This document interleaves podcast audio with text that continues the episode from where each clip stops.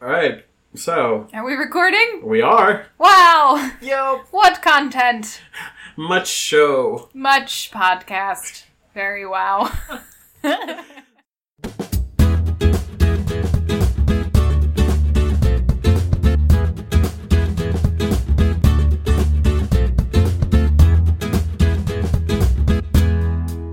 All right. Intro! Intro time. Intro.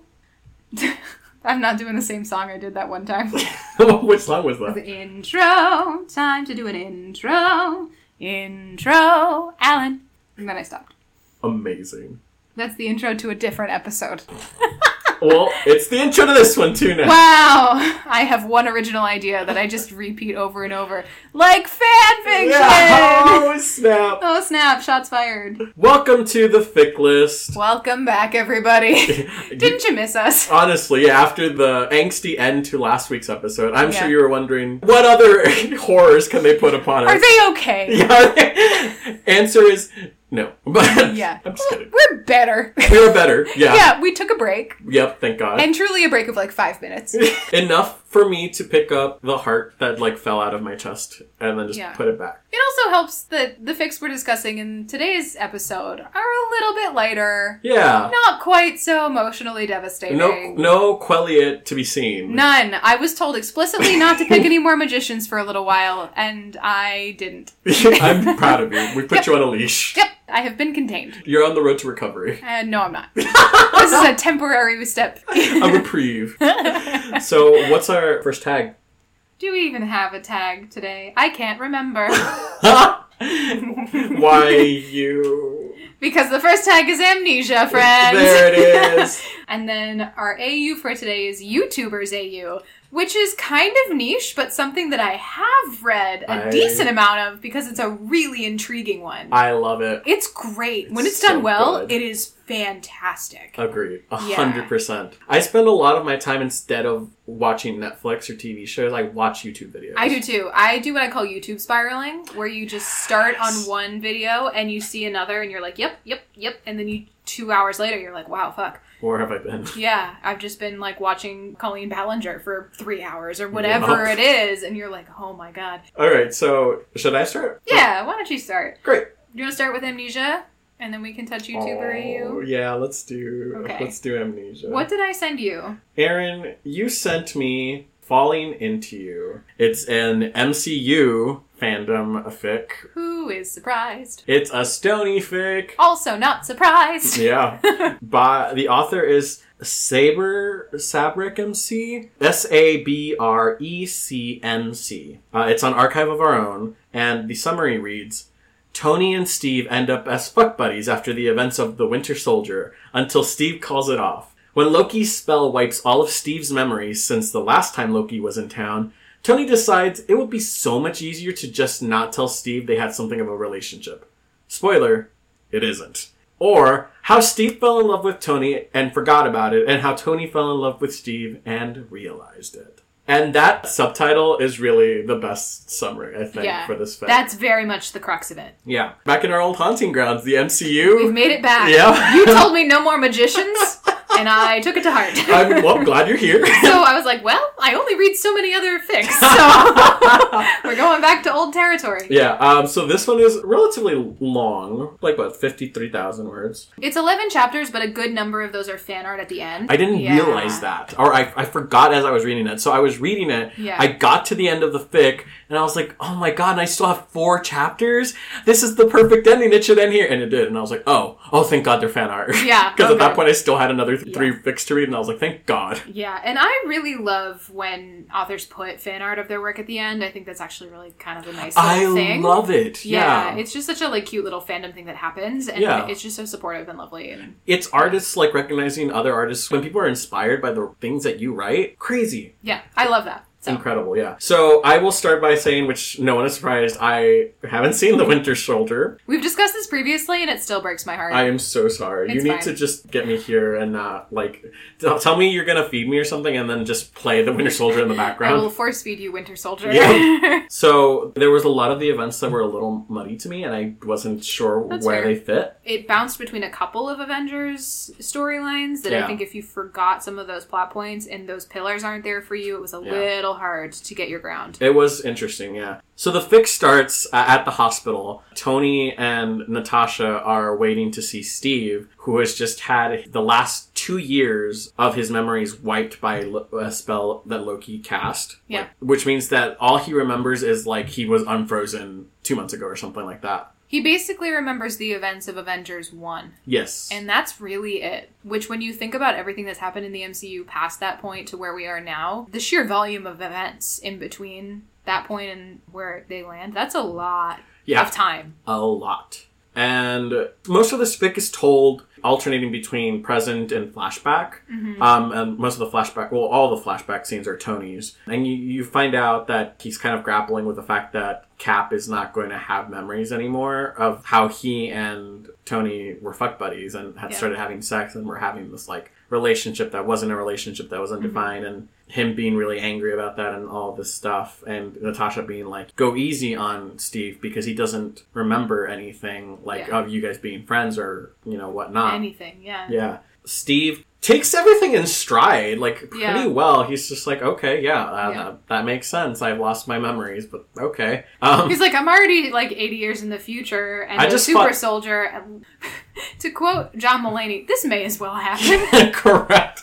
So a lot of the early fic is Steve kind of acclimating again to living in the tower and Tony like trying to be helpful but not knowing how and a lot of flashbacks to Steve and Tony and how they got started, how they started having sex and stuff which was essentially the tension just got too much to bear and they Tony kissed Steve and then they ended up banging on in his lab. Um As is wont to happen in as is wont to happen. that Yeah. happens a lot in Stony. really in the, Yeah. in the lab. In the lab specifically, where they're having a fight and it's a thing. That wasn't necessarily out of the realm of the typical. No, not at all. The whole story is Tony being so afraid of what he's feeling that he like doesn't realize it. Right. And him sort of like skirting all of the moments where Steve is trying to make their relationship more serious. Right. than it has been. So it has been very fuck buddy relationship.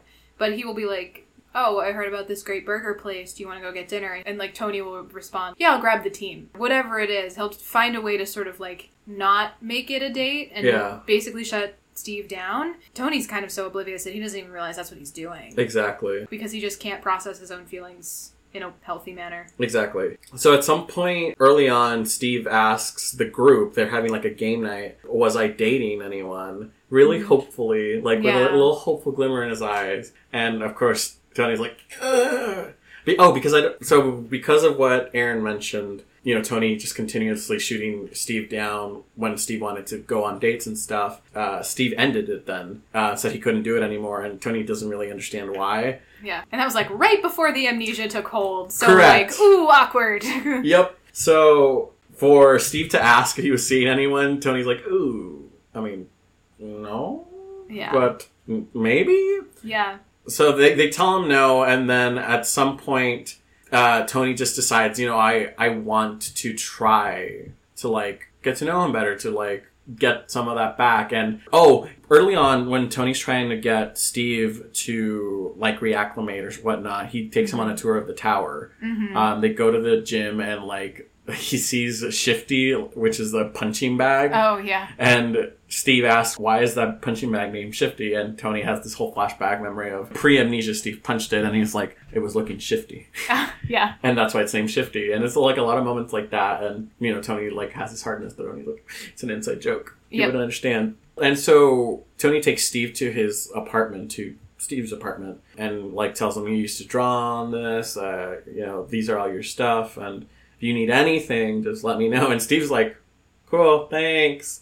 Tony's like, anything at all. I- I'm here. Any little bit of a thing that you could need. So I'm, I'm leaving now. Uh, oh, did, you see something? No. Oh, okay. Yeah, oh, right. because All I want to leave. bye. Yeah, uh, very much that. Fast forward a bit to there's a like gala or some sort, and Tony's at the bar watching Steve being hounded by a ton of people who want to like talk to him and shake his hand or take a picture with him. And he remembers how it used to be he would always be next to Steve, like kind of fending that attention off because he's very much a showboat and Steve is not. And Yeah. he Tony thought of it as his job Yeah. and wanting to go out there, but he also didn't want to like intrude. And Steve was the one who insisted on coming out to this gala event because everyone was telling him, "Hey, you don't have to. You're still like getting the hang of it, things." And he was like, "No, I want to go because Steve is very tired of being coddled." Yeah. So Tony's trying to give him some space and whatnot. And I think there's a flashback to when Tony asked Steve to go to like a social function with him. Steve was like, "Well, I don't really know how to dance," and Tony's like, "Well, I can teach you." And Steve is like, "Oh, oh really? Would you would you would really?" And he's like, he has this like really hopeful like mm-hmm. smile. and It's really cute. And Tony's like, yeah, sure. And then he grabs his tablet and types in on YouTube. Like, he's like, here, this this channel like sh- shows really simple steps and like you can just learn Yeah. it really quick. And Steve just looks so crestfallen. He's like, oh yeah, great. Then well, I guess I better go learn this before the thing. Tony's like, yep, bye. Yeah. And it's so heartbreaking. Yep. I just keep breaking your heart. You're not kind to me. I'm not. I break my own heart too if it makes you feel better. Good. Yeah. So we're back at the amnesia timeline. Right. And Steve starts to like hold up his arm like he has the shield in front of him, Mm-hmm. kind of like so he's like very uncomfortable. It looks like he's having an episode, and so Tony like Swoops, swoops in, in. as Natasha puts it, swoops in, does his thing, and takes him out into like the balcony and stuff. And Steve is like, "You don't have to coddle me," and he's very angry. And Tony's like, "No, this is what we used to do. I'm comfortable doing this because I've done it my whole life, and you are comfortable with other things." And This is our dynamic. yeah. And, And Steve was like, oh, okay. And Tony then says, I hear that there's a place close by that has the best onion rings in the city. Do you want to just dip and go? And Steve was like, yeah, let's do that. So they go to the diner and they have a good old time. Flashback to that time when Steve asked Tony if he wanted to go to this particular diner, and Tony's like, nope, thanks. So Tony's like basically righting the wrongs that he has done, Steve, without Without really realizing- recognizing that that's what he's doing Exactly. at this point, and realizing that he will really like Steve, and he's like, "Oh, this is great." It's very much the personification of you don't know what you have until you've lost it. yeah, because that's what Tony's he's get- realizing. he's getting another chance at this and he's like how could i have never realized that you know he's so funny and he's so warm and he makes me feel this way um so at the end of the diner date they go back to steve's uh, they're in the common room at the tower and tony just like goes for the kiss and steve like pushes him back and he's like no i'm not that way sorry you know i you know i'm not that way and tony is like oh he hasn't come to terms with the fact that you know he might not be straight two months ago he was in the 50s 40s. 40s. He was in the 40s. He was old enough to bomb. enlist in the 40s. Right. So, different time. Exactly. That's just really cool moment. Maybe not cool moment, but there's this really fascinating moment early on in one of the flashbacks where Tony found a paper that Steve had to fill out to enlist. That Yeah. basically said that he had never engaged in any like perverted uh, actions Yeah. or homosexual no type things. devious behaviors. Yeah, devious. That was the word. Yeah, and he's throwing it in Steve's face, and Steve was like, "Well, it's it was a very different time." One of the things that Tony is kind of grappling with throughout the entire fic is that, and this is very much a fandom thing, where his mm-hmm. dad had this like idolization of Captain America and all of that, and neglected Tony essentially. In this fic, Tony hated his dad for it and hated Captain America for it, but was also weirdly obsessed with Captain America. Right. And so he thinks like, well, if if he had been honest or if he was, he had come out, if I'd known that Captain America was gay, that would have done a lot for my self esteem when I was a, a young kid. Mm-hmm. And it's such an interesting dynamic. And Steve is like, "You can't put that on me. exactly. You can't. It was a different time. I could not possibly have done that." It's one of those really interesting Yeah. things.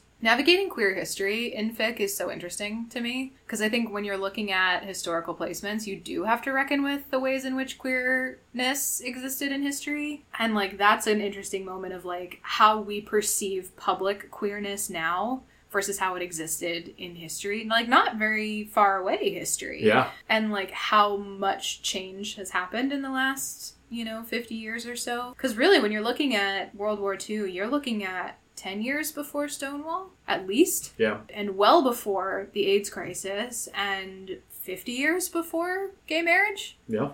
And we're on the other side of that now, having our own experiences of queerness and what that looks like. And for a modern day character to grapple with somebody who is very much before what we consider the like pillars of queer history Yeah. in the modern era, that is an interesting dynamic. Yeah, I love it. So from then on, he he apologizes to Steve and he's like, you know, I'm sorry. Let's just go back to being friends and whatnot.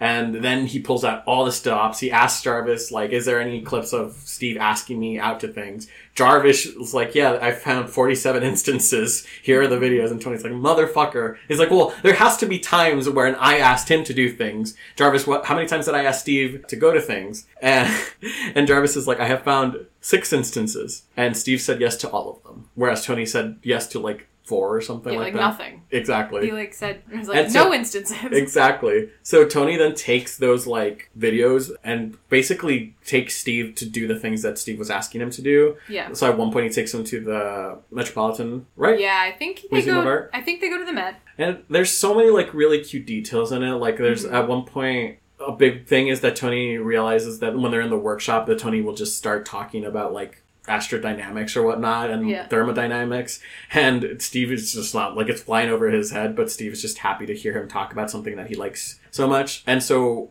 when he's giving Steve the tour he notices in Steve's apartment uh, like a really beat up copy of like an astrodynamics textbook Mm-hmm. and he's like, why does he have this? And we as readers understand that it's because Steve was trying to understand something that is important to Tony a little bit more. So Tony going to the museum is kind of him like, oh, I know he likes art. Let me do that. And it's so sweet. Yeah. And at some point, I think at the end of that, they go to the Met, and then afterwards they go to have fondue because that's mm-hmm. something that Steve had told him pre amnesia that he had never had, and he was curious to try. Right, and it was a reference back to Captain America: First Avengers, where like he and Peggy had that conversation about fondue. Oh, it's a thing, I Alan. remember. So the fondue became like a joke when he had a crush on Peggy in the first uh, Captain America movie, Yeah, and Peggy was talking about going to fondue with some guy, and she really meant like go out to you know eat or whatever. And they were driving around or something, and he was like, "Oh, so you and he fondue?" and fondue became a little bit of a euphemism. adorable. And so when he brings it up, it's a reference to Oh. Peggy. And that's also where his little moment of like, "Oh, you are making fun of me." Comes from, Oh, I see. which is maybe wouldn't have made sense. It didn't. Steve's response is like, "Oh, now I know you're just pulling my Yep, leg." exactly. And he was like, "No, no, no, I'm serious. Like, let's go do this." And he was like, "Are you sure you're not making fun of me because this is a thing that people Oh, make fun that's of so me for?" Sweet. Yeah, he's like, "No, we're gonna actually go try this." And oh, I wish I had that context. Yeah. So they go have fondue and they have a lovely old time. At some point, I think at the end of the evening, Steve asks them, "Were we dating?" And Tony's like, "Uh, what do you mean?" Huh? and Steve is like, "Why is it always you? Like, I have dreams about you every night. You ask me out to do a bunch of things that I like to do. You know so much about me. I have drawings. I have so many sketches of your hands." Mm-hmm. Of you, and it's like, oh, Oh boy. Yep. And that's when Tony's like, no, we we weren't dating, but I felt like we could if we wanted to, and I want to. yeah. And Steve was like, okay, great. So I'll see you tomorrow for lunch. And so they're gonna have lunch the following morning, but Tony gets up a little earlier to like make toast and coffee and be cute for things. Mm-hmm. Um, and Steve comes out and says, "Okay, I'm just gonna grab a shower." Goes to shower, comes back. It no, yeah, no, no, no, no. I just remembered everything. I apologize. You just unamnesiaed yourself. I'm back, everyone. yep. Alan remembers yesterday when he Oh read this God. fic. So one of the flashbacks that Tony has is of Steve opening up to Tony about a good day he remembers, which was Mm-hmm. him and Bucky like on a rooftop in Brooklyn listening to a Dodgers game, eating Cracker Jack, and how Bucky got like the cool prize, the decoder ring, Mm-hmm. um, and that was just one of his good days. And so Tony was going to be really cute, and he looked for uh the one game that the Dodgers won in Brooklyn, but he asked Jarvis to find that footage and like cleaned it up and like enhanced it. He hunted down original Cracker Jack with the decoder ring for Steve. He was going all out. He bought what was it like glass Coca Cola stuff. Like he mm-hmm. was going all out for this date. And Steve walks in as Tony is like prepping everything and says, "So Thor came back." And Tony's like, "Oh." because Thor went to Asgard to look for Loki to find a reversal for the spell, which Yeah. means that Steve remembers everything and is very angry and very hurt that Tony would take advantage of his amnesia after Steve said, I don't want anything to do with you. In his eyes, it's just Tony again yanking him in. And Tony has to be like, no, no, I didn't understand. I didn't see these things. And it's a lovely moment of, of him like talking about how he has problems connecting with people and like verbalizing those his needs and wants. And then they make out. And Yep. That's the end of the story. And it's wonderful. Once again, a dynamic that I'm like, hmm, I might be shoving myself into this a little bit. Which one are you? Both. At the same time. Yep. Incredible. Great though. So I liked this fic quite a bit. My only gripe, and it's a pretty, pretty big one, Mm, is this is very much the type of fic that you like, which is it is. all like it's just so much descriptors and like this is what Tony's thinking and like and like this is what Steve is thinking and It's very heady. it's so heady. It's so fucking like to the point where I feel like the narrative becomes circular and like we talk about the same Mm. thing over and over like three times before we finally move on. Yeah. And I'm like we can condense this Yeah. and like really focus in on the narrative and it would be phenomenal. I think that's a fair critique. That was the only thing that was driving me crazy about this fic because I was like, I was in it and I was, I loved all of the, like, I thought the relationships were there, really dynamic and fascinating characterization. hmm Yeah, it was just, it was so, it just dragged a long time. Yeah. But I really enjoyed this fic. I thought it was really good. I would give this 3.1. Yeah. I was gonna guess 3.2 for you, so that's Yeah. actually pretty on the nose. I, w- I was thinking 3.2, but then I was like, mm, no, I, I feel like I default to 3.2 a lot. Yeah. But yeah, 3.1. I feel comfortable there. Yay. Yay! What did I read from you? Oh. Yep. In another episode of Erin's gonna fuck up the names. I cannot wait. And this is something that I should You, know. Yeah, in, theory? Alan sent me technically two fics for this, but they are two one shots that really should have been one two part fic, in my opinion. Yeah. So I understand why he sent both of these. The title is called It's Only a Paper Moon, and this was written by Whittackers, W H I T T A C K E R S, on Archive of Our Own. It is a Les Miserables fandom Do fic. you hear the people sing Singing the song of angry fics? it is between. I don't know how to pronounce his name. I was more confident with the Naruto That's so fascinating. I believe And Horace? Angera. Oh fuck. and Angela. I cannot pronounce French, guys. I went to France and spoke Spanish. That's a real true story. Oh um, in college, I went to That's visit amazing. Paris because a friend was studying abroad there, and instead of attempting to learn minor French phrases, I asked everyone if they could speak Spanish because I could speak enough conversational Spanish to get through because I cannot speak French. That's So- amazing. And sure. Angera. Angel and Angelas and yeah, Grantaire. Yeah, I, that's Okay, I, that might, one's a little easier. It might have like a different pronunciation, but I just saw say Grantaire in my head. Okay, it's an alternate universe, modern setting fic. Yes. It's also sort of like an established relationship. They're married and all this kind of stuff. The summary of this fic: Grantaire goes to sleep one night, drunk, depressed, and hopeless. He wakes up married, successful, and in love, with no memory of how it's happened. Unfortunately, Grantaire's brain won't accept nice things happening to him. And I read that summary and I was like, oh, Alan gets me as a person. And I was like, oh, it's, com- it's gonna be dark. Cool. Great. We open, Grantaire is literally drinking straight out of a bottle, having like a depressive episode. Mhm. He's a painter and he's attempting to paint something for his university's art program, but he's struggling and he's basically just trashing himself and being like, this sucks. He goes to try to get more alcohol, stands up, and then goes to like throw the canvas or otherwise like hurt it, falls, cracks his head on the counter and blacks out. There's kind of like a moment, there's like a line break, and then he wakes up and he's in a hospital bed and he sees this like beautiful man sitting next to him and goes, Oh, my ange, or whatever it is. Yeah, that's good. And he's like, literal angel standing next to me. And it's Ed Ross. Angera. Angel Ross.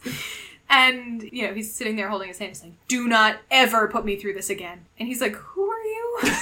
what did I do to you? And that's the moment you realize that he has amnesia. And actually, six years or so Six, yeah. has passed between the opening moment in university and where he is now. Mhm. So he's lost six years of his life, including his entire relationship with his husband. I'll, Husband! Can I just really quick? I hope that that's how I find my husband. just wake up one day in the hospital and a beautiful man's next to me. I'd be so happy. Oh, we are an established couple? Great. From there, they sort of call in all of his friends, and this correlates to all of the guys in the barricade in the Mhm. show The and in, in the book and all of that. And they all come running in, and they're like, "Ooh, this is great! You're awake! Woohoo!" And he's like, "Who the fuck is you?" It's like I'm glad I have so many friends. This seems atypical of me because Right. I was very depressed like two minutes ago. Mhm. But like one of his friends was from before, you know, the point at which he's regressed to. So he knows he knows that this is legitimately his life. He just is like, oh, I don't remember any of this. He takes it pretty well in stride, considering he's Yeah, like, honestly. okay, like I would have a full on panic attack, but sure. He's like, wait, how did this happen? And then. And Angel Ross, motherfucker, is like, we were at a protest, and Grunter's like, that doesn't sound like me. he's like, well, I was at a protest, and you went with me, and we got separated, and you kind of got pushed down the stairs, or something happened, Mhm. bashed your head in, and now we're here. And he is like, well, what were we protesting? And Angel Ross is like, this is bad.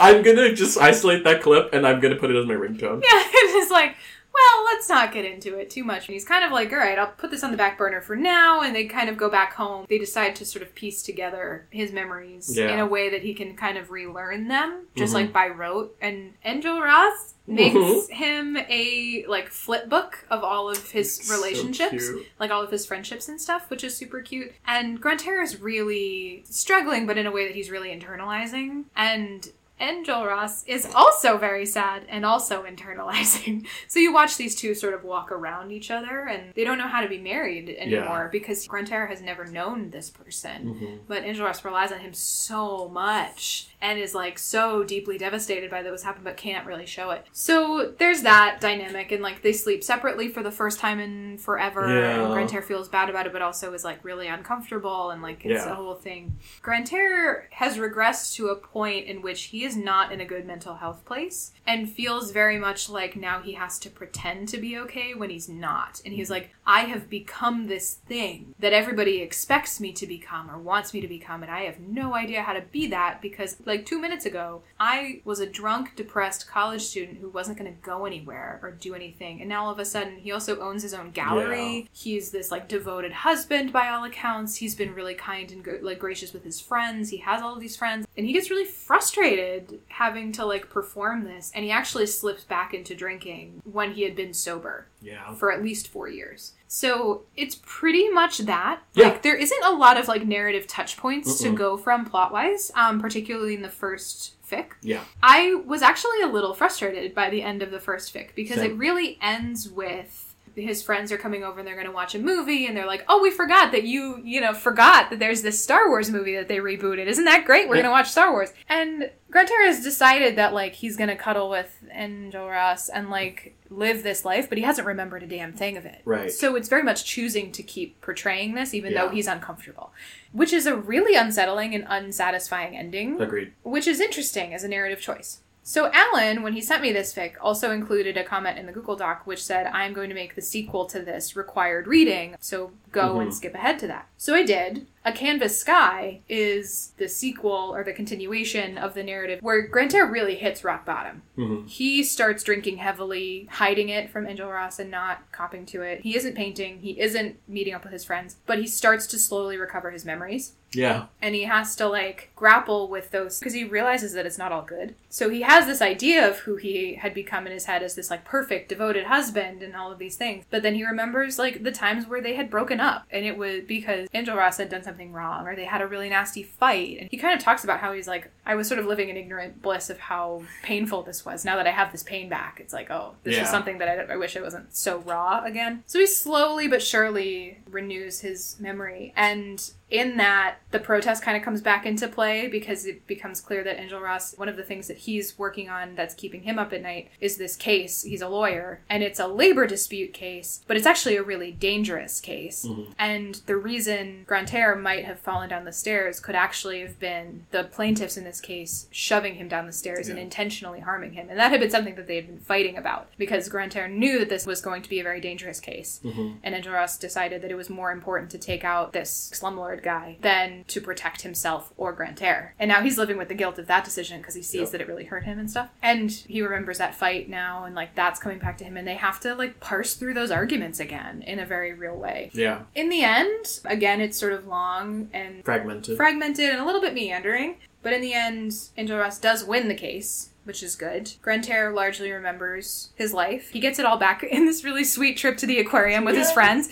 So his friends take him to the aquarium, and he was like, "How often do we go to the aquarium? This seems a little odd." And his friend sort of cryptically answers, "Like, we go when we need to." And it sort of becomes clear that that's their little like therapy session place where they go to like talk about their lives. And in sort of divulging that he had been drinking again and really struggling, his memories come back of the aquarium, and it kind of unlocks the whole thing. So that ends up being pretty good, and he and Enjolras like definitely move past their fight and reach sort of an understanding of like why he had to do the case and why it was good that he did it ultimately and like they move forward from there Mm-hmm. the stronger for it Yes. but it was it was a little bit narratively meandery Yes. i didn't mean i didn't like it i actually quite liked it Yeah. but it's hard to recap something with very thin Right. plot line And one of the reasons I chose this was for the last four episodes. I, my heart of hearts, I was like, I know I need to introduce uh, Angera and Grantaire into the mix. Yeah. I just didn't know wh- when the time was, and I Uh-huh. found this, and I was like, perfect. The time has come. you're like i can't wait to hear erin butcher this name every No. time she says it Honestly, I thought you were gonna butcher the Japanese name, so when you couldn't do the French, I was like, what happened? it's way worse with french That's so interesting. i don't understand french Um, but one of the reasons I chose this was because I kind of like to choose things specifically for the general tags that take a new twist on them. Mhm. And I thought that this was really interesting in that I feel like a lot of amnesia fics are from the point of view of not the person going through the amnesia, yeah but like, oh, people around him exactly, like, oh, he lost his memory and we're trying to help him. But this was pretty heavy on Grantaire. it's truly from his perspective Like literally the first bit, like he's in college, he's like hating himself, hating his work, hits his head, boom, wakes up, and like that is Mm-hmm. so interesting. That's such a good like jump.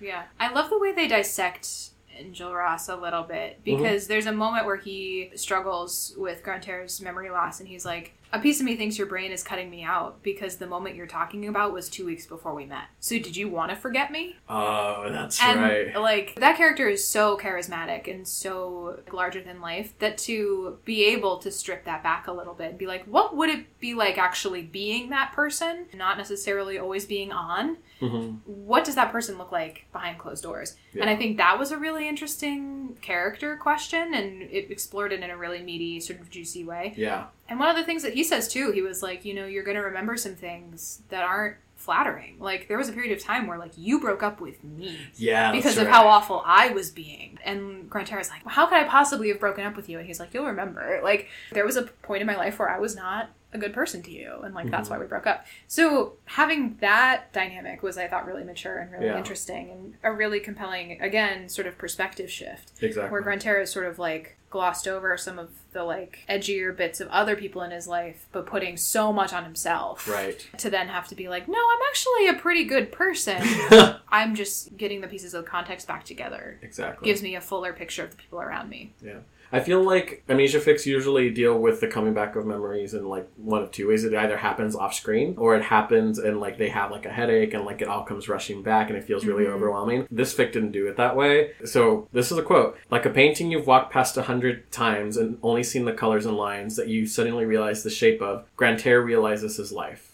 It, it's just from one moment to the next, it's there. Yeah. And I think that's really interesting. It felt to me like this person did a little bit more research into traumatic brain injury than Mhm. just, oh, I'm going to use this in a fic as a device. Right. It felt like this was somebody who put a little bit of research into it Mhm. about what would happen if you had this kind of brain injury, how it would be handled, what the symptoms would be, that kind of stuff. It seemed very grounded Yeah. in a reality. And I don't know anything about traumatic brain injury in that way, so I have no idea if it's actually, but it read very measured and a lot less like, oh, this dramatic thing happened, and more like, oh, this is what this would be like Yeah. to have this experience. Agreed. Yeah. So would you rate it, Erin? It is good. I think, despite my sort of like assessment of it as meandering, I Yeah, would. I think this is a four for me. Oh, like it's pretty good. You did really well with your choices this time around. Thank you, God. Yeah, I would say that this is good. Like, it's something that I actually kind of want to read more in this universe and like see this fleshed out a little bit more. It's a ship that I understand, and instinctively, I'm like, ooh, There'll be more. because it totally makes sense. Yay! I'm and I glad. really, yeah, I liked it a lot. Oh, I'm so glad. So the next tag is The our AU next tag, tag. which is the one that I think we're really excited about for this episode, which is YouTubers. I love it. Do you want me to start, or do you want to start? I can start. Okay. So you sent me "Do It for the Views," uh, written by Emma of Misthaven. It is on Archive of Our Own, and it is a "To All the Boys I've Loved Before" fic. a new fandom. Yeah, I'm so proud of you. a miracle. Have you seen this movie yet, Alan? no, Alan. I have not. Alan, this movie is incredible. I you know. must see I it. know. I would love it. You would. I'm it's so so, good. And this is something that you lose something if you don't have the movie behind you. Well, darn. Maybe I'll come back to it. Yep. So the summary reads So we are talking one collab every month and a half on Laura Jean's channel and two appearance every fortnight on Peter's. Trina outlines after half an hour of discussion of agreed terms, as well as five pictures each per month on Instagram. Sounds perfect to me, Peter's manager agrees. Because that is Laura Jean's life now. Drafting a contract not just for a collaboration with Peter, but for a fake dating arrangement between the two of them. And look, Laura Jean is not stupid. She gets it. Lots of celebrities date for PR, and she even knows a YouTuber or two who had sketchy relationships for views. She just never really thought she would be one of those people, though. Parentheses. The one where Peter is a vlogger, Lara Jean has a baking channel, and everything is clickbait. Incredible. This is one of those summaries where they just plucked They just, yeah, it's yeah, an a piece excerpt. of it. Yeah, yeah. Yep, yep. Which is fine. Yeah, so this is a YouTuber fic, and Lara Jean has this like baking channel, and Mm-hmm. it started off as not a really big thing, but her sister Kitty gets a new camera for her birthday, and she's like, "All right, we're gonna make it big." And really, like Lara Jean starts to make a make a following for herself. She's like in the intermediate. She's not like um, Yeah. a list, but she's like she's well known enough to like go to VidCon and do things. Yeah, like she's certainly well known enough where that's her job. Like Yeah. she is a YouTuber by trade. exactly. Which is sort of the step up from I have a day job but do YouTube on the side. Mhm. She has reached the point where this like pays the bills, but she's not huge yet, and she's certainly not as big as Peter Kavinsky, who is the leader of this like squad of vloggers. Or, Of course. So this picks up when Laura Jean goes to her third VidCon. Mhm. So Lucas comes up to her at some point and tells her uh, he was instructed by Chris to take her to a party at a penthouse. It Yeah. turns out to be Peter Kavinsky's penthouse. Yeah. And so she texts Kitty, who is like all about the YouTuber stuff, and she's really into it, and she's like, "We are going, Yeah. absolutely." yeah, and Laura Jean's like, all right, I guess, whatever, sure. Uh huh. She's like, I doesn't usually go to those things, but Mhm. every now, now and again, she she likes to dabble. Yeah, she's like, I'll go, sure. Yeah. If Kitty wants to go, and Chris is a friend, so sure. Yep. So she's at this party and she's talking to a drunk Chris when the guy next to her like inserts into the conversation, recognizes her essentially, Mhm. and then the guy next to her, of course, is Peter Kavinsky, and they you know get to talking and there's you know some flirting Mhm. and it's one of those things where it flash forward like a few hours later to like people are leaving the party people are asleep passed out on couches and stuff and they're still talking and just having a really good time Yeah. eventually she realizes what time it is and she's like oh i've got to go uh, and they go back to their hotel room and a day, a day ends when she checks instagram and she has a notification p underscore kavinsky started following you and it's so cute and then so she's back at her house after vidcon and her manager calls her and asks without any greeting what did you do and laura jean's like i just woke up what Uh, nothing, why? I just woke up from like sleeping for 10 hours after VidCon. And her manager's like, You just gained almost 8,000 subscribers overnight. And it just Yeah. keeps going up. What the heck happened? Yeah. Um, so some research uh, from Kitty shows that Peter Kavinsky gave her channel like credit in one of his vlogs because Yeah. Mm-hmm. that's one that's his big thing is he does daily vlogs or whatnot. And she, I, yeah, she appeared like for a split second, so he credited her. And so people have started to like We're like, ooh. Speculate, yeah. Yeah. this fic does this thing that I love, which is they create fake comments with like the Uh-huh. time the YouTube comments with Oh, the it's so stands. good. Love it. So people are asking like, "Who's that girl with him at 326?" Jen has left the chat. OMFG, is that song Bakery with Peter? Are they dating? From Mrs. Kavinsky. Yeah. the YouTuber. So good. It's amazing. Yeah, and that's the first sort of time that they talk about Jen, who in the movie is Peter's ex girlfriend, who he like fake dates Laura Jean to get back at. Ah. Yeah. So we cut to uh, what the little excerpt that I read from the summary, which is uh, Laura Jean and at her agent's office with Peter Kavinsky and his agent talking about the terms of a fake relationship. Laura Jean's kind of awkward about things because she doesn't know how to like. She doesn't like being in a vlog. It's like she doesn't like the the daily thing or the pranks that they do. So she's feeling like really uncomfortable and doesn't know how to start. Um, so I think they start with a co- collab on her channel where she asks Peter like, "What do you, what do you want me to make you?" And what what is she making him? Fruitcake cookies. Fruit cake cook is that a thing in the movie? No. Oh, thank God. No. And she was just like, why he chose fruitcake cookies, I don't know, but there's no accounting for taste. And he's like, it's a good idea. And she's like, no, it's not. It's so good. but good. I indulge you. yep. And so they do this collab, and it goes really well. And from there, it's a lot of like instances of like her getting more comfortable on his vlogs and like getting the sense of humor and kind of being adopted by the squad. And Mm-hmm. she's like really starting to feel like part of a family and like And spending a lot of time with Peter. yeah, like he will just come Like over. actual time with him. Yeah, he will just come over when she's like prepping a video or something, or Mm-hmm. be editing on the floor next to her while she's cleaning up. And she mentions that he ends up with flour in his hair without realizing it. Yeah. And so they just sort of do the date. They do like a pseudo dating thing, but it's not. It's all fake. Like it's not.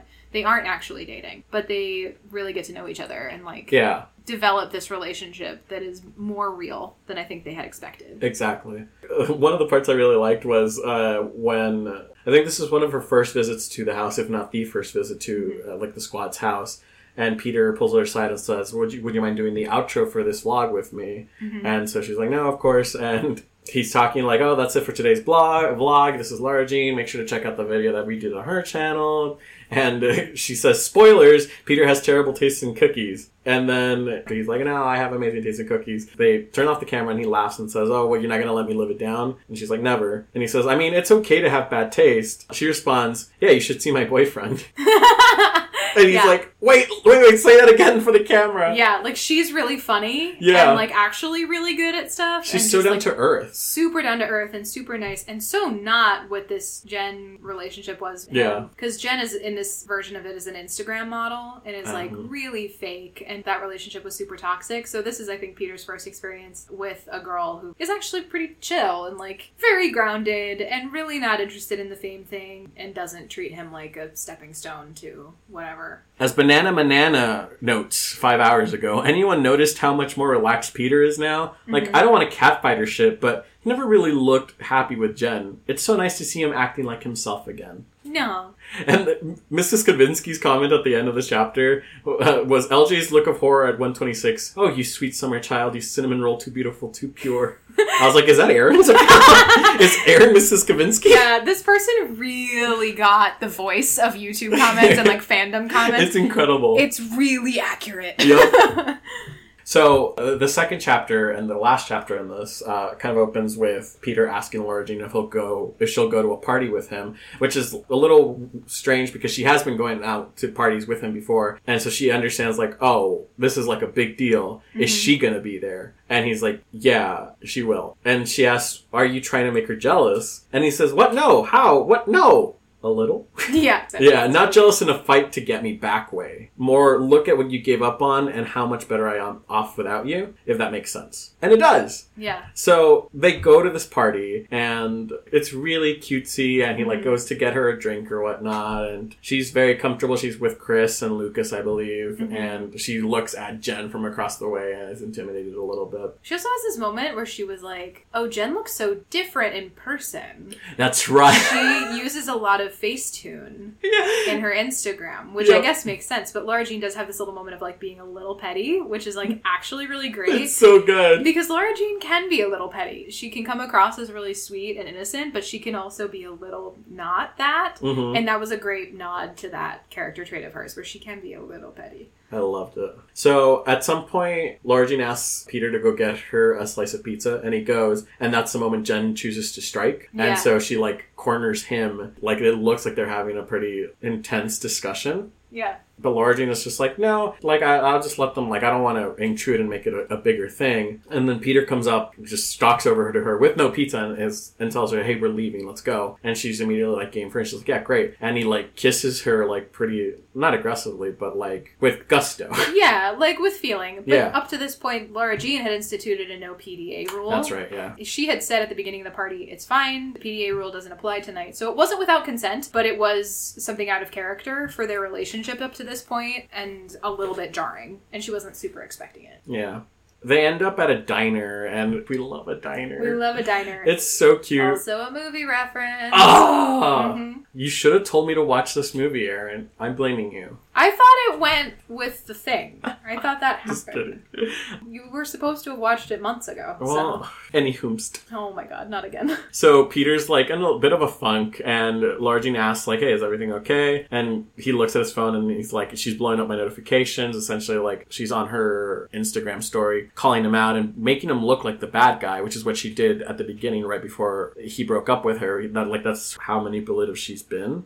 Jean says, you know, we'll open Instagram, let's give her a taste of her own medicine. And they just like, they took like a cute diner selfie, no fancy captions or anything, but just like a really, Yeah. like a snapshot of a really lovely moment. It's wonderful. Yeah. So a thing that was established right before the party, uh, or at the first party when they were at VidCon, is that she had made out with John Ambrose the year before. It, it was established that it was nothing, but John Ambrose is part of this like uh, squad. So at some point uh, after the diner, the cute diner moment, John Ambrose finds Laura Jean in the kitchen as she was like getting a snack or something, and he has like this old book that his grandmother had collected of a bunch of recipes and stuff, and her his grandmother wanted her to have it because John Ambrose had like shown her some of her videos, and her grandmother liked her a lot and wanted her to have it, and it was this like really sweet moment. And Laura Jean was like, "Oh well, you should collab. You should come on, and we can try to bake one of these recipes." And Peter's like at the door frame, and of course, no one noticed that, and he's very like hurt about it because the collabs had been just between Laura Jean and Peter at this point. Yeah. And he was like, "Oh, so now we're just gonna let other people in. That's fine." Uh, and Christmas came and went, and that was the end of their contract period. So they were no longer obligated to like fake date or whatnot. They come back. Uh, so um, Laura Jean and Kitty come back from Korea where they spent Christmas. Uh, to Chris being like, "Pack, we're going somewhere." They go to this like cabin. Well, in the movie, it's a ski trip. Like, it's a class ski trip. I see. So this translated into them going up to a cabin in the snowy mountains. Right, to spend New Year's. So there was room in Peter's car, like one spot in Peter's car and one spot in Chris's car. And Laura Jean says, I'm going with Chris. And it's awful. Yep. And Peter's like, mm, Yep. mm. And I think at this point it's just because Laura Jean is trying to like, she knows she likes him, but is trying to like put some distance between them. right. Well, their contract's over, and she's like, he has no reason to like still want to be around me. Exactly. It's over. It's Mhm. fine. So at the, they're But at I'd the like to cabin. still be his friend. you Yeah. know? So they're at the cabin and they're everyone's having a good time and someone let me see who is it. I think it's Lucas.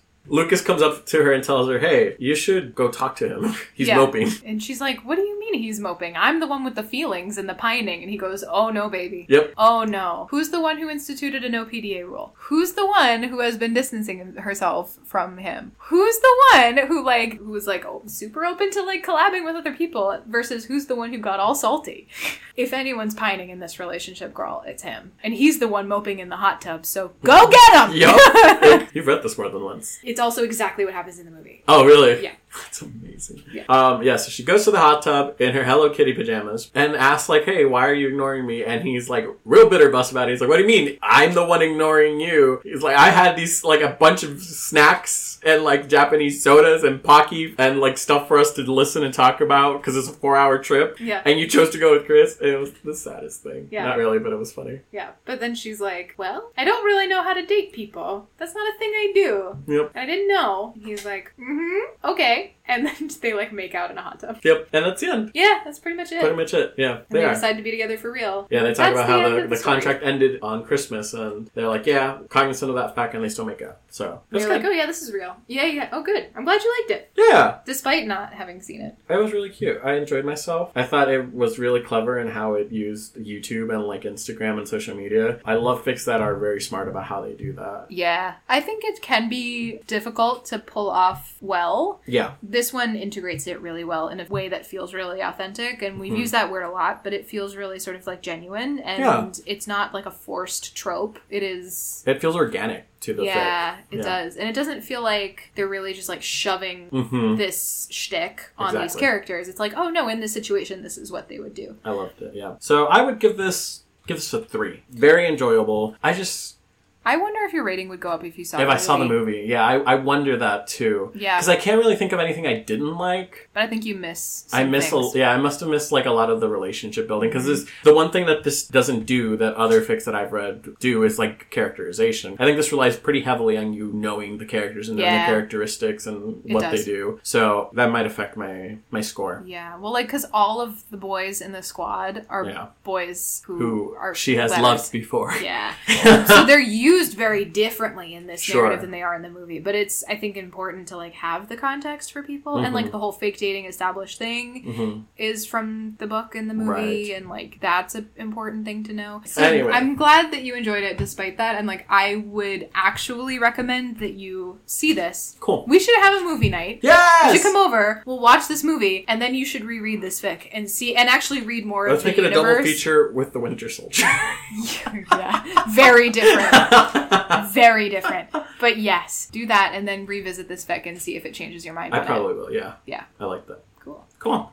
And finally, what did I send you, Erin? You sent me married for a week? Question mark exclamation point by Gravity Centered on AO3. Three guesses as to what it is, friendos. Because it's One Direction RPF fic. Harry and Louis Tomlinson. Yay! Who I still read as Lewis, but it's fine. Well, you know though. I do know. In this one, the tags are alternate universe, college university, YouTuber Lewis, fake marriage. Mhm. Louis, god fucking damn it. You're doing so well. I just did it. YouTuber Louis and fake marriage. This is not your episode for name It's pronouncing. not my episode for names. The summary is in italics, which I think is actually kind of important. And it says, Hi guys, smiley face. You might recognize Harry from one or two of my old videos. I was tagged in the Married for a Week challenge, so I asked him to be my husband. We had to live together for a week and take each other out on a couple romantic dates in that. Check out the video to see how it went, smiley face. Give it a like if you enjoyed, and maybe subscribe if you haven't already. Love you all. Dash Louis X. And I want to preface this with I really liked it. Sure. It was a little bit less narratively clean than I think some of the other things that you've sent to me. Yeah, but sure. I also think it was largely because the writer, one, was writing very heavily in a UK based accent. Mm-hmm. So that came through very clearly. And it Yeah. was also written as somebody would speak. Yes. So you were losing some of the grammatical cleanliness of the narrative, Mhm. but you got a very real sense of like, oh, this is happening real time. Right. Which is interesting in a YouTuber AU. Mm-hmm. It goes day by day through basically what happens in this Married for a Week challenge video, which is a ripoff of BuzzFeed's actual Married for a Week challenge Uh-huh. videos. Louis is an established YouTuber, and Harry is his like ex roommate friend he's a little distant from now, and somebody that he he has said yes to being his fake husband for the week, which is a recipe for Yes! a, a good thing. So it starts off, and they're not distant per se, but they're very like friendly with some like space in between. Yeah, they're I would say. yeah. There's like moments where they're like, haha, this is so funny. Like, we're just gonna like be married for a week. Super cool. And you don't know a lot of their background. Like, Mhm. you aren't given much description about established relationship in terms of what their friendship was like or anything like that. You just know that these people are involved Exactly. and they're doing this thing. It goes a little bit beyond what the video shows, but it does basically go through the filming of the video Right. as it happened. So he asks Harry to be his fake husband for a week, and he says yes. And they're like, "Are we starting now?" And he's like, "Yeah, sure, but like maybe you should go grab a bag because you actually have to live with me for the week." And Harry's like, "Okay." He's like, "I have so much shit to do though," and he's like, "You already said yes. Too bad." So They'll take backsies. yeah, so they do that and they start filming and they just it gets off to a little bit of a like not awkward start, but there is a little bit of a like, oh, that we're filming. Getting used to it. Getting used to it kind of thing. And Harry's really kind of like game for it, but you know, just sort of like new and is like, all right, this is kind of fun, haha. They go to Louis's house and Harry makes fun of him because his house is a mess. They go buy each other wedding rings Yes. from like a Goodwill or whatever. Like so they buy each other these rings and then they really kind of lean into like the campiness of it. Yep. And they're like, "Honey, I'm home." Every time they come home and it's just like they're just being really silly. hmm And then I think the moment that it shifts and you start to get a sense that they have some history is when they're getting ready for bed and Harry comes around and he's like fully naked. Yup. And he just walks in and he's like, Louis talking to his camera. And he's like, So I don't know if you guys knew this, but Harry and I used to live together. How much you want to bet he's going to come into this room full naked right now? I would bet a lot of money because I lived with him for long enough to know. And he does. And he was like, Told ya. And he comes in and he like puts some underwear on, which is like good. And then they decide to share, they're going to share a bed. Yeah. He's like, I'm just going to, we're going to do this and it's going to be fine. They're very comfortable with each other in that moment. Yeah. I was like, That is not a thing that I would have with friends. Like, that's sort of the first indication to me that like something else has happened here. Right. But it's very much framed as like, nah, that's just like they're friends and it's Yeah. cool. But I was like, Hmm. you are a little bit comfortable with his naked body, which is interesting. So they sleep and it's cute and they go to bed and it's great. And he's like, Are you going to stay up a little bit longer? And he's like, Yeah, can you sleep with the light on? And they're like, Yeah, it's fine. And they go to bed and it's very normal. It's like very friends sleepover Domestic, normal. yeah. It's very domestic. And then the next morning, Louis wakes up and he opens his camera and he's like, Harry snores. this is the worst. This is why I don't share a bed with him. It's been years. I had forgotten. Yup. And Harry's like, I'm so sorry. So Harry goes to class, and Louis realizes that they never actually officiated their marriage. They never had a ceremony. and he's like, I'm gonna go collect him from school, and we're gonna go do this, and it's gonna be great. So they grab their friend, Zayn. Zayn is in this one. He is, but he's not the Oh, he's hanging out with Harry, and Yes. they, Louis steals him from Zayn. Yeah. And he goes with Niall. Yeah. And Niall officiates a fake wedding in a park that everyone who's there thinks is real. Yup. And they have a moment of like, oh shit.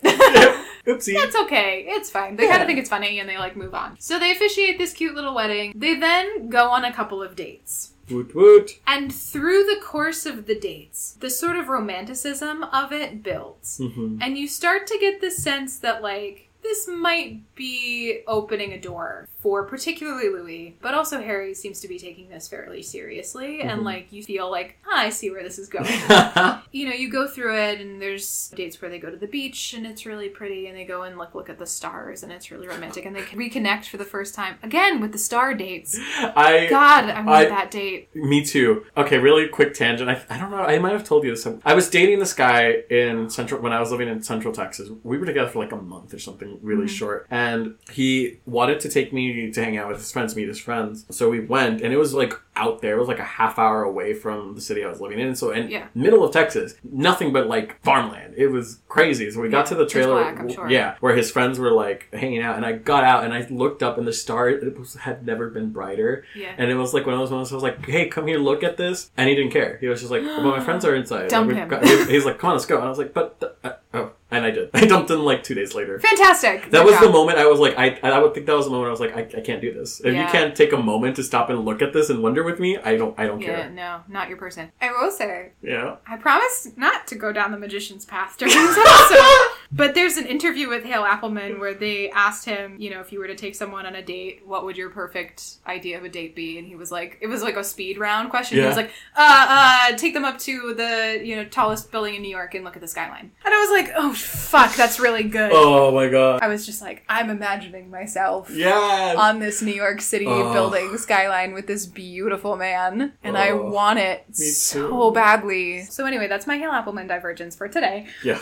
That was the one. You're done. I get one. anyway, back to this One Direction RPF that you sent me because you also fantasize about celebrities. Well, Let's not not, let's not I don't know what cast you're talking about. let's not cast stones from our glass houses. okay, but I didn't send you two One Direction fics in one week. You didn't, but this is the second RPF fic that you sent me in this batch that we're talking about. um anyway so louis largely is sleeping with pajamas on i don't know about what about it but he loosens up and he ends up sleeping in just like underwear next to him and it's the first time that they're sleeping basically like skin to skin yeah. and he just is like oh shit oh fuck he, he cute i'm cute i got a boner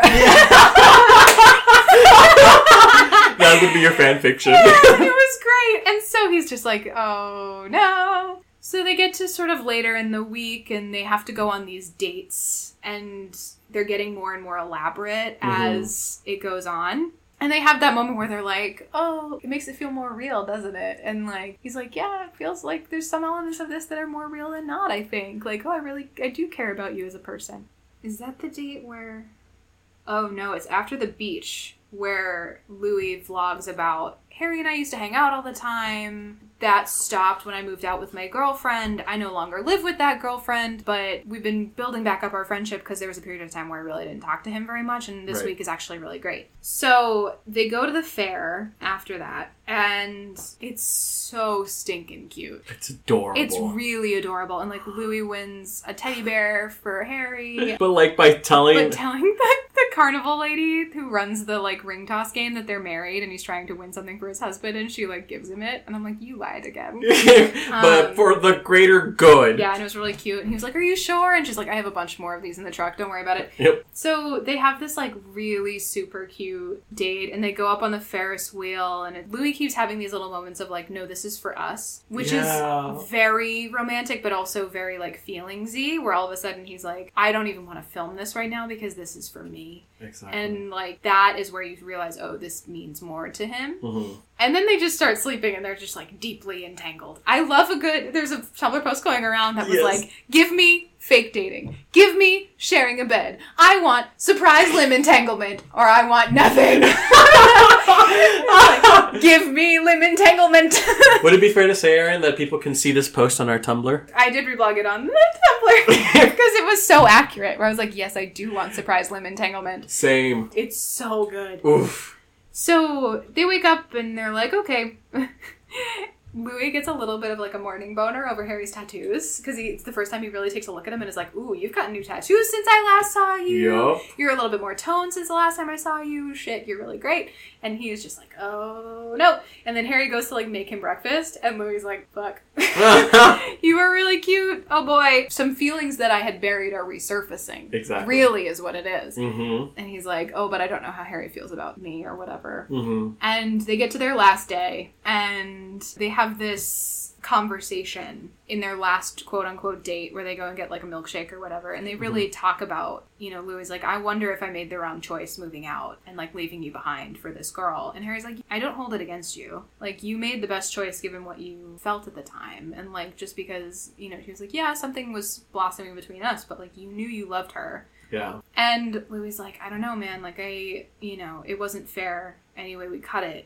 And, like, I did love her, but I also kind of regret that it put a stop to us. I kind of thought I could have both. Yeah. And he was like, well, you know, we're back together now as, like, friends and we're rebuilding and stuff. And they're like, well, I'm just really glad that we're seeing each other. I've missed hanging out with you.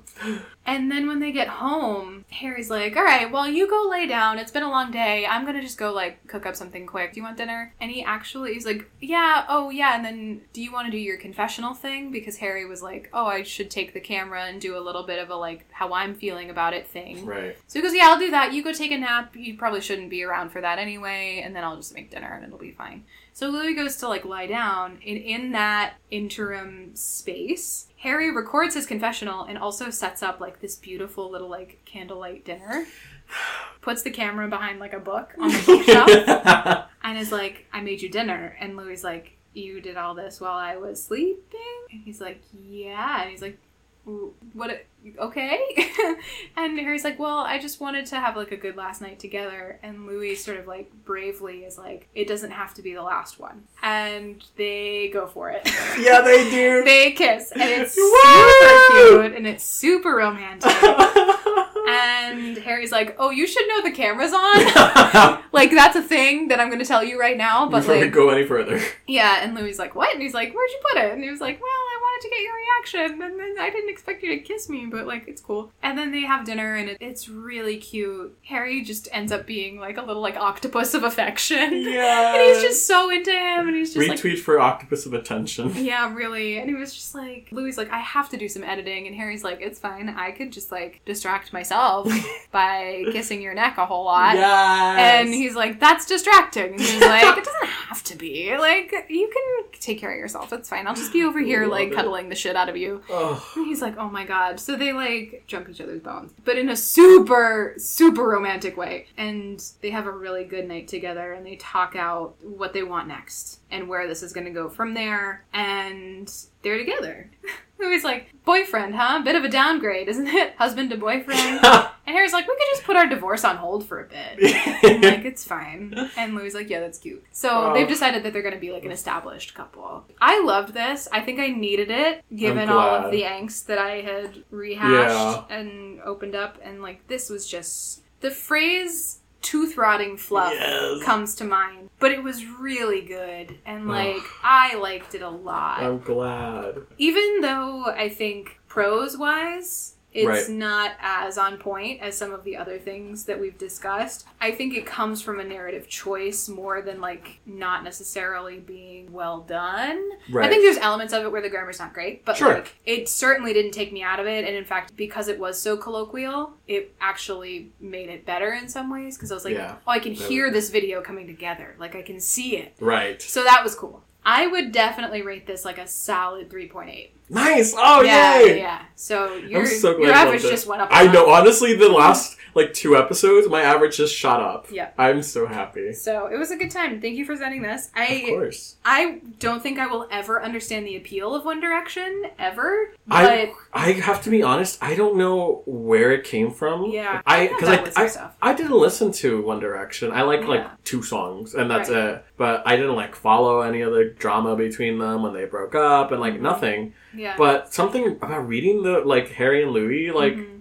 just does it for me. Like it just feels like one of those pairings that I really like. Maybe it's because we don't know a whole lot about what's going on. It's kind of like you can just kind of put It's- them in all sorts of situations, and it's it works. It, yeah, and it's helpful like to have just like pictures of them, you know. Yeah. Because I feel like even like with the Queliot thing, there's a pressure when I'm reading something that's Queliot, knowing that there's canon behind it. Right. Whereas with RPF, there's not really a canon. There's just their Mhm. lives, and we don't know that, and that's the way it should stay. You know. Right. So yeah, You can just imagine. exactly.